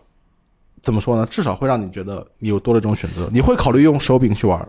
我会考虑，但是游戏开发商要考虑到他的游戏的手柄是为了给它锦上添花，或者是提高它游戏深度而制定制的，而它的游戏的深度最核心的价值应该仍旧不是以手柄来呈现的才可以。嗯，否则它就等于是对大部分用户说了，你并不能体验到我游戏真正的核心价值。对，所以那个是附，一旦是附加的，它就不能以那个以手柄或者是你必须要戴耳机作为它游戏的最大卖点。对，它不能再写我推这个游戏推荐您戴耳机以及接上 PS 手柄游玩，那就完蛋了。对对这是什么东西呢？它就只能卖给，就像 PSVR 游戏一样了，那就啊，你明白吧？嗯就是如果就就举个例子，好像当年连街霸上 3DS 都加了触控发招的操作，哦它并不是真的一定要用那个触控，而是 3DS 的它那个可能搓招并不如手柄那么好，或者是他认为这个上面有更大众的，比如说小朋友是和中老年人，所以我必须要因这个平台的地而去为它设计它专有的一些性能。是是这一点我觉得实在是太重要了。对。而我对就是呃，我又看了一下他那些游戏的那个介绍嘛，就是嗯。Apple Arcade 的他那个介绍，呃，我觉得他确实是在向着另外一个方向发展，它的色彩。还有它整个呈现的那种意象，嗯，不是以现在已经走到非常核心和就是非常固化的一个一个呃游戏类型。就是比如说，我们主机游戏玩家玩的游戏类型相对来说是比较固化的，嗯而面向他要做的，他他上来说，我们这个好像是说，今年三月份公布这个 Apple Arcade 的时候，说有十亿人在 iOS 上下载过游戏，嗯，至这个，这个数量是远远高于主机游戏的普及率的。啊，那肯定，嗯，对，当你的一个产品能够被更广大的大众接受的时候，你就要考虑怎么通过已有的这个手段，把你要表达的传递给大众，而不是给所有能够接触到你作品的人设一个门槛儿。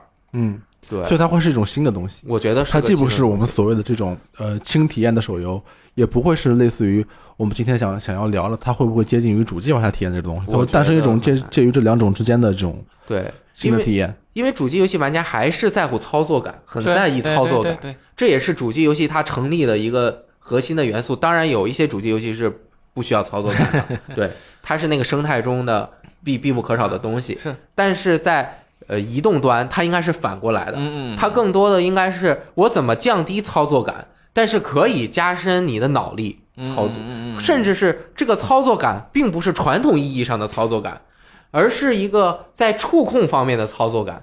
这个操作感其实就是说触控说了很久，其实我们一直没有提，不是 iOS 教用游教游戏开发商怎么做触控游戏，嗯。而是老任的 NDS 教了开发商对，怎么做触控游戏，而 NDS 都不支持多点触控，是，对，它就是用一个笔去玩。对，而真正在 iOS 上，它虽然能多点触控，但是它又局限于我要适应人的手的这个按键的这种触控的，它是有一个模糊处理的。嗯而一旦模糊处理，它其实是更方便生活中移动操作 App 啊等等这种返回啊、切换栏啊，它就又很又去又抹除了呃触控的那个精密程度。是的，是的，所以这个东西怎么去解决，真的是一个要要要考虑。但是我还有一个想法，就是你像手柄永远无法达到的是自由绘画呀，或者是自由移动拖拽的这样的一个，操作，肯定有触碰能达到的说不定达不到的地方。对，那就是要从这个角度去进一步的拓展游戏的可玩性。嗯，你画我猜，哎，你画我猜就是特别火的一个游戏。还有，就举个例子，前一阵我玩特火，叫单词，我就不给他做广告了，就是一个单词 PK 的游戏。哦，啊，就是你可以和别人 PK 单词，就点那个、那个按键。你这用手柄没法玩，因为手柄永远无法满足你二十六个字母你更快的选择。对，但是我们 PC 平台有死亡打字机，哎，这个就可以。对，其实像类似的游戏真的非常多。最近比较火呃，就刚出的，之前是 Her，现在叫 Telling Lies 还是叫什么说谎的那个？对对，对对，它就是结合了视频嗯，和你的脑力，你就打一个关键字，它还有中文版，你打一个爱。所有字幕中提到爱的都会嘟嘟嘟嘟嘟给你提，当然它有一个限制，就会只是出前面的六个还是几个的。对，你就通过一点点的线索去通通过你脑脑子里的操作来弥来完成是的整个游戏的这种玩法。OK，所以那我就啊，我还是挺同意的，就是说手机还是要找到自己的方向。对，但是我现在又有一个另外一个问题，嗯，这个问题其实手机和 PC 有点相似，但是在手机上更严重，因为你刚才提到 NDS 让我想到了、NDS，比如说有麦克风，啊，你可以喊价什么的，是。它是完全针对它每一个硬件特性都要做一个 这个展示的功能。哎。这里边有两点，任天堂会做游戏，那嗯它是最会做游戏的公司之一，然后他也做硬件，所以他真的可以去教别人怎么去做我的硬件上触控游戏。对。对他，他教的方法不仅是给你一个硬给你一个硬件，或者是给你一个指导，啊他可以直接做一款最好的游戏出来，啊你只要照着我这个做，就没有什么大问题。嗯。啊，因为我会做，我会做游戏，大家放心。但是苹果就不会做游戏，苹果它没有做游戏至少他们没有证明他会做游戏。对。这个之前青离子也提到，他他和开发者聊的时候，更多喜欢聊硬件，嗯，所以他自己没有示范的这个功能，因为他不是一个游戏内容公司，他他现在甚至也没有像谷歌那样大张旗鼓的去招去招做过游戏的人，比如说美女制作人啊这种这种人，他也没有这样的动作，他现在还是作为一个平台的角色出现，是不是？我们想要一个平台上的游戏，呃，或者说一个游戏平台真正蓬勃起来，还是需要这个平台的掌控者是了解游戏、会做游戏的。你比如说 Steam，或者 Epic，、啊其实都是一流的游戏公司，对对对是不是跟这个也有关系？而且他作为通过自己做游戏把这个平台养起来，对啊，他一开始是能养，他只是现在，比如说我有有有钱了，我不太想做游戏了，但是也还在做啊，还是做刀牌什么的，还在不停的创新。这个其实就是有问题所在。嗯，你像任天堂，他自己先拖着自己平台往前走，第三方跟着一起、一起走。其实就他靠靠他自己的游戏，这个平台也都能生存，对都没有问题。但是就啊会有可能成为三分之一嘛。就会变成三分而已啊。对，对，但是慢慢的这些东西都在改善。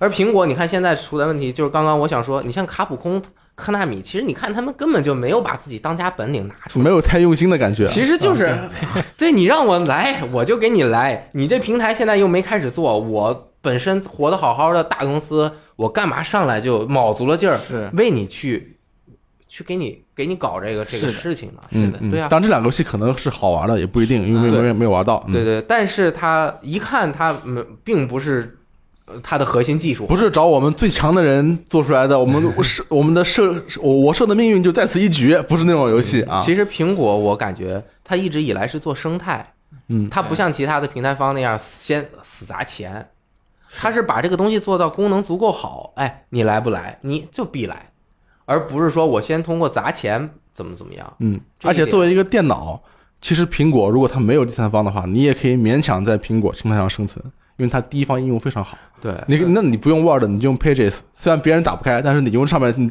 你可以在上面写文章，体验会非常好，是没问题。是但是游戏可能就是另外一回事。对，其实你就像啊，它为什么定价定的这么低？它五美元是一个什么家庭策略？应该是可以五可以五个人，五个人，这就真的就相当于其实是不要钱不。要钱。对如果要按说真的，他这提供一百个游戏，他一个月只收五美元吗？他不可能只收五美元，它是一百个游戏啊。他是一百，就是他这一百个游戏哦，我是没说清楚，就是一百个游戏真的很一般。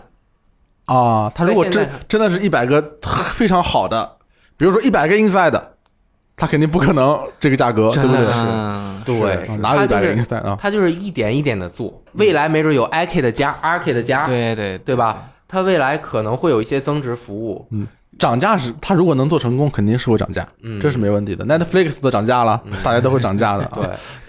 你你说完了吗？这没，我就觉得它这个价格，就你像现在这一百个游戏，九十九号马上就上了，嗯，有哪个游戏是真的？我操，这一看就是连连我觉得连轻度用户都打不动，那是打不动。所以他必须得先免费一个月。对，而且我是觉得它免费的力度还不够，因为你现在如果买苹果的新设备，买一台 iPhone 的话，应该免费一年。送你一年的 iPhone TV 加。啊，你其实 iPhone TV Plus 现在的阵容看起来都比 Arcade 要好，哦，因为它还有这个杰森·摩玛，还有这个反正有很多大明星演的剧，珍妮弗·安妮斯顿啊这些东西。其实这个这个兰纳你看起来已经非常不错了，他还愿意你买个设备送你一年，为什么你我买我买个设备你不送我一年玩游戏呢？就你现在这个阵容，不是说你我你有没有玩到，我不说你现在这个游戏好或者不好，但是我至少可以确定的说，没有让我想玩。对，可能是游戏很好玩，我没有看没有看出来而已，但是也可能，但是不管怎么样，什么原因，那我现在就是不想定啊，你为什么不送送我，对不对？但是其实说 不要脸。再说回来，我觉得他这个又成立的一点就是，我都花八千块钱买了一个 iPhone 手机，嗯，我只要每个月再花三四十，你就像一个买手店一样，给我提供了至少是你认为在你这个平台上还非常不错的那么多的游戏库，精选店，我怎么我也要试一下。对，我一旦试了有了存档，后面不让我玩了，那我就还是继续充钱。哎，其实我这么这么一想，一个月免费真有点少，它是它是最少的，啊。因。为 Apple Music 也有三个月免费，Plus 加是呃啊 TV Plus 就是一年，你这个玩意儿呃太小气了。它可能就像网飞和嗯那个呼噜、什么 Amazon，、他们按这个视频平台一起算的，就是订阅服务全是免费一个月，就视频的。那他自家的 TV，他自己的视频服务还给一 给你买年设备一年一年呢，那就是因为人家都一 一个月，可能他觉得视频我要竞争一下，他觉得在手机这方面反正是没没什么竞争。嗯，嗯不知道，对你，你已经，比如说你现在我如果做一个，比如说我是一个，算了吧，比如说有一个美国人，对不对？我肯定不是美国人啊，有一个美国人，他已经订了 Netflix，啊，他可能还订了这个亚马逊，那他已经订了两个了。啊对，现在你突然出来一个 Apple TV Plus，那你这个我考虑定不定呢？哎，你要送一年的话，我说不定到时候我就忘记取消了，嗯。所以你就可以赚我一份钱，对不对？但是手机平台的订阅服务现在是苹果独一份儿，对对对对，嗯，而且他说他是跨手机、桌面和 TV 的一个唯一的订阅服务，对，这个这个这个也注定了它的游戏不会有很强的那个阵容，画面，比如说 iPad Pro，现在的 iPad Pro，呃，应该是地球上最好的移动设备，就是性能上来讲，嗯，也不能说这样，因为笔记本电脑，但是小于笔记本电脑的最强的移动设备 Pad 类，是是没问题的。对啊。它的性能按照苹果官方的说法达到了 Xbox One S 哦的程度，那也是一台现世代主机啊，虽然它可能是现时代里面性能相对较弱的一个，嗯，问题是没有人会按照 iPad Pro 的标准去做一款 iOS 游戏，这就意味着 iPad Pro 之外的对，都无法是的，对，但你可以降画质，当然是，但是如果你不完全针对这个主机的硬件性能的极限开发的话，你肯定是发挥不了它的极致性能的。是的，对所以作为游戏来说，iPad Pro 就不能发挥它的极致性能。所以，就苹果来说，它已经是在移动设备里面设备数量比较小的、比较少的一个厂商了。比如说它，它一年出三种 iPhone，这三种 iPhone 其实是用用的一个芯片，或者用的去年的芯片，所以它一年只出一个新芯片。如果加上一个这个 iPad 的话，可能会多一种。嗯，那它以这样的频率出芯片，还是会导致游戏无法只针对一个平台开发。对，但是游戏机就可以，嗯，就完全可以。那我就是要针对 NS 把画面调到最好，没有人会说，那我针对 iPad Pro 可能会有这样的公司，但是数量会非常少。但是 NS 上是一种普遍的现象，大家都是拿着这个硬件做到最好。它这个迭代里面还会有一个什么问题呢？就是游戏你你买了不一定能玩。我买过《最终幻想战略版》，啊，然后我大概是很久很久以前买的，然后我玩了一段时间以后，就是 iOS 版嘛，这个游戏我就没有继续玩了，因为可能感觉体验什么一般般。后来我再过了一段时间，到了二零一七年的嗯。五月四日，这个日子我记得非常清楚，嗯。因为我当时发了一条朋友圈，嗯，我在二十二点四十三分的时候发了条朋友圈，写的是 iOS 版还能有这种图像 bug，干，嗯。它出现的绿屏，就是它菜单很多都是绿的，嗯，这不是一个什么你在 PC 上网上下载的这种这种游戏，它是一个相对正规的渠道。我是在 App Store 上花钱买来的这个游戏，嗯。但是在二零一七年的那个节点，嗯，它是无法在我的 iPhone 上运行的，啊，就说出了性能上的问题，就是你这个东西显示已经不正常了，已经不是画面好不好的问题。是不是比如说它 iOS 系统更新了，对。对，然后它游戏可能就没有继续支持下去，对，就没跟上。是，当时这个一个老板啊，我的一个老板，就是游戏时光的一个大佬，就跟我说，iOS 版已经四年没更新了，能运行就知足吧。玩 PS 版不行吗？玩 PSP 版不行吗？啊，对自己好一点。当然我 PSP 已经坏了，当然我没有跟他提这个事儿啊。但是这指明了一个问题，就是在面对移动设备、手机还有平板电脑这样快速迭代的时候，游戏可能就会面临一个，一个是无法按照最先端的开发，啊，一个是老游戏跟不上新版本，可能玩不了了。是嗯，这个体验可能是不是还会差一点儿？对，但是我现在可以说一下，《最终幻想战略版》已经又一次更新，针对哦 iOS，就针对这个 iPhone X 了。现在画面已经变得非常非常好。哇，现在《最终幻想战略版》是最好的《最终幻想战略版》，就画面来说，在 iOS 上的画面非常的锐利。这个画面效果我就再多说一个吧，就是这个《怪物猎人物语》，嗯，它也是只有 3DS，但是它 iOS 版都没怎么宣传。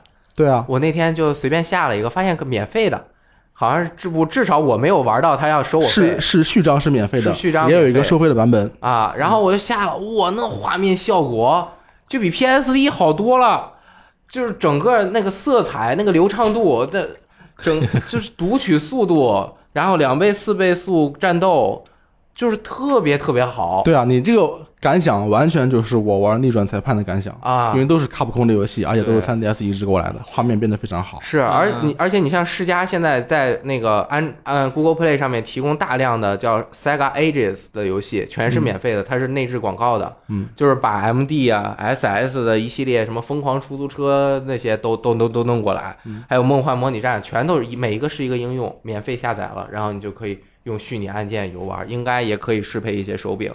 它，但是这些游戏我下载下来。我本本来玩经典怀旧游戏的机会就不多，嗯哼，它仍旧不是未来这个移动游戏的一个方向。如果移动游戏只是把老游戏拿过来让你复古的话，它永远没有办法接触新的用户。是嗯所以，我们现在应该得出一个结论，就是手机上有适合玩的这个主机或者掌机游戏，嗯但是大多数没有那么适合。嗯我们刚才举的例子有其实这已经已经是一个进步了。比如说，你可以玩角色扮演游戏，对，只要不要像《博德之门》那样，就是这个 UI 太复杂，基本上，比如说 JRPG，对嗯基本上都没有问题。对，文字游戏肯定是没有问题。对嗯这现在是手机游戏非常好的一个方向。嗯什么那个大哥做的他的故事啊，还有后面做的那个叫啊说谎、是吗？对对对那那个那个游戏都体验都非常好，对是没有问题的。但是更进一步啊，还有就是 MOBA 类的游戏，嗯，我觉得即将还有一款游戏将会打破操作的壁垒，那款？《暗黑破坏神》。哇，对对对对，是是是是，Sorry 啊，但是还是尽管有，我觉得这么多年这么些年来，它应该是像我们这种传统玩家的体验走近了一步。就是如果你，当然我们这不一定是一个正确的，或者说是一个怎么说呢，一个每个人都会去想想做的事情。但是有一些玩家就是想，我在手机上既然我随身带了，能不能获得主机游戏掌机游戏的体验，对吧？是现在越来越多了，越来越多了嗯是没有问题。但是关键的就是，尽管如此，还有很多做不到的事情。就是你有些游戏你绝对不会在触屏上或者手机上玩，比如说《生化危机四》《生化危机四》，但我就不会，三星老师就会。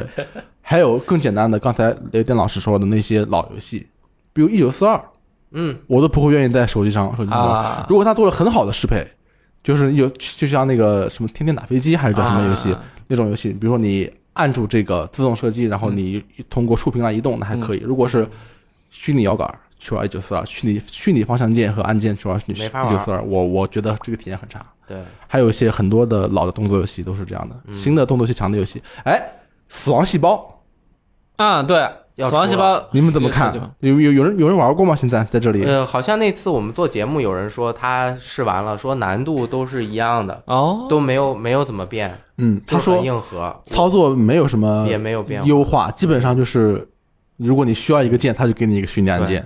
而且就我了解，很多这一类的，就是独立游戏的这种嗯有动作性的，而且还是他是团队好像不是本团队在做移植，对，应该是包给其他的团队，啊，而其他团队再给这个游戏再进行移动适配的话，他因为说真的，他并不了解这个游戏的核心是怎么策划出来的，他就算再努力的了解，也不如制作人了解，他可能并无法。就是说大大刀阔斧的说，我就给你这么改，他不敢特别大的改，他嗯改了之后可能就会受到更大的，呃，这个、呃、讨伐。讨伐，对啊，就是你这个两边都不沾，核心用户也说你这改的可能改改改改错了地方了，嗯轻度用户也觉得我这个没法玩儿。嗯嗯。那我们之前都说的是操作方面的体验，哎，真的，其实我们说的主机游戏或者掌机游戏，我老是 重复这些词，游戏机吧，嗯它的体验，还有一个就是故事的深度，或者是游戏的这个多样性、嗯创新性。嗯呃，其实这个不光是游戏机，主要还是包括一些 PC 上的独立游戏这，样的。啊那你觉得最近手机游戏的这方面会不会有进步？我我自己感觉好像是这方面的多样化、多样性是越来越强了。对，是，尤其是手机屏幕越来越大，清晰度越来越高。尤其是我的手机屏幕带 HDR，比我家所有显示设备色彩的都丰富。哎，你电视不是 HDR 的吗？电视不是，啊那你因为失败了比较老了嘛。嗯对，所以它在画面的呈现上面虽然没有那种大屏幕的震撼感，嗯但是他要想传达的东西，一定是可以通过美术设计的时候的思路去传达的。啊，就比如它一些物体的比例，这些都是可以进行改变的。你像现在大家又都习惯了用手机看一些剧，甚至有的人电影都在手机上面看。对啊，这都不算什么，关键嗯是很多朋友用手机看剧的时候可以放放到真正全屏。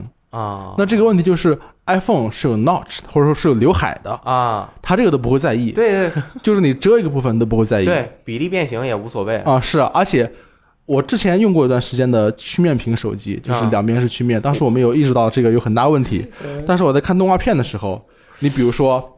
它会有一个从上往下摇进的一个镜头，那那其实画面的效果就是一个人会从下往上从画面里面伸出来，那你就会感觉我先做一个动作啊，就是 乌龟探头，他先先把头往前伸一下，啊哎，给你看下头，然后再把头缩回去，然后再整个人升上来。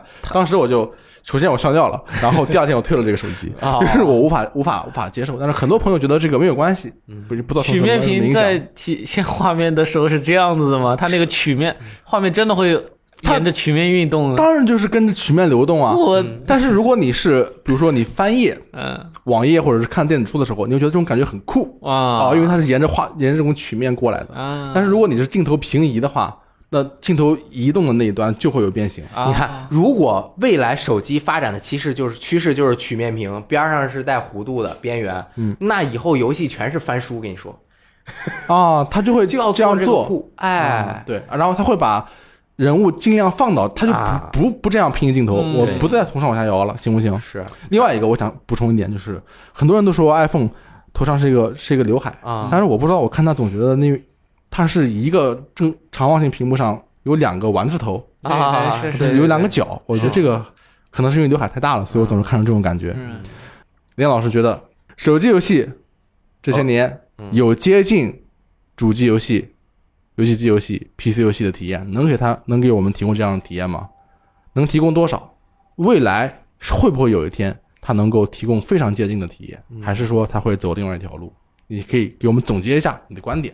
我觉得两边在慢慢的接近，因为手机之所以受欢迎，也是因为它越来越适应人们生活的节奏，而且它还在改变人类人的生活的节奏和社交方式嘛。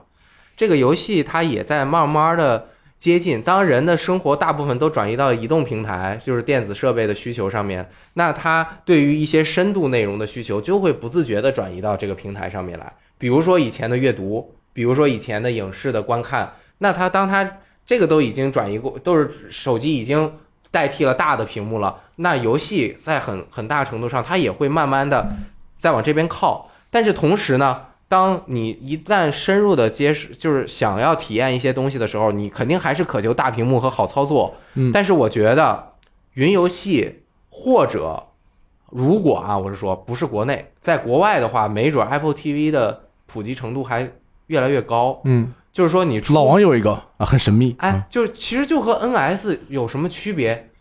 你说 Apple TV 和 NS 有什么区别不是我？带出去用手机玩，我到了家就直接换电视玩了。啊，那如果你玩的是 Apple Arcade 的游戏，是可以这样做。哎，那就比如说这个游戏未来就这样设计，就像刚刚我们忘了是前三分之一的时候聊的，就是它有碎片时间游玩的模式。到，然后你比如说，你可以出去练练级，或者是是随便打一些小任务，然后你回家体开始开展它大的剧情，是是是，对吧？这种设计，我觉得还是蛮有希望的但是你云在云，你还是没有按键啊，还差了一点点。啊、但是你在家没准就可以用按键手柄玩了。我出去以后我就忍一下虚拟手对，虚拟虚拟按键啊。它它是到了这个极最极端的一个模型，大部分的可能集中在中间，就是那个按键啊什么的，是它锦上添花，嗯还有一部分是完全不适配按键，就是给你最轻度的体验。嗯，然后一部分中间最核心的力量，我觉得仍旧是那一些，呃，能够让你在触控的时候完成最最好的游戏体验的游戏。嗯尤其是这个触控，其实它不只是操作，就是整个人的呃所处的状态，很多时候也是一个移动的状态。对，就是你触控，就是你会走在街上，在电梯里，你出门，当然出门玩游戏要注意安全，嗯对吧？所以还是会，呃，你的注意力都有的时候并不是完全集中在屏幕上面，嗯都要克服这各种各样的问题，你才能够真正做出一个特别好的作品。嗯，嗯，对我来说，我觉得手机这些年来我已经通关了三点七个逆转裁判，嗯通关了两个传统角色扮演游戏。我觉得它对传统玩家像我这样的已经很友好了。嗯，大逆转是一个很新的游戏，而且跟掌机的体验没有区别，嗯所以我觉得对我来说，我已经被照顾到了这一点。而且我认为，确实这部分游戏是可以用手机玩的，对，但是很多游戏是不行的。除了如果你不是三星，你就很难。氢离子嗯，我马上准备。帕斯卡契约的男人，首先帕萨奇我到时候出了会玩，然后我现在特别期待手机上的一款游戏是 Square Enix 的《浪漫沙加三。浪漫沙加三是是什么情况？是纯手游吗？啊，是》，它重重置手机版，所以说我觉得它原本是主机游戏嘛，对对吧？它到手机上之后，我觉得它这才是在这个现在这个时代，这些游戏该去的地方。那其实也满足你了，你就是一个喜欢玩 JRPG 的人，你这点没有改变，你也没有为手机改变。啊对，但手机为你实现了这个目标，满足了我在这个时代的需求。大航海时代六，大家想玩吗？是 就是纯手游了，已经嗯啊，很很多很多年过去了，不知道这个游戏现在啊会以一个什么样的面目出现。嗯好，以上就是本期的这个 VG 聊天室，我们聊了一下手游这些年和主机游戏、掌机游戏相同的路和不同的路，他们是怎么走过来的，嗯。未来他们会怎么走，这个确确实是很难说。那我们下期节目再见，拜拜。拜拜。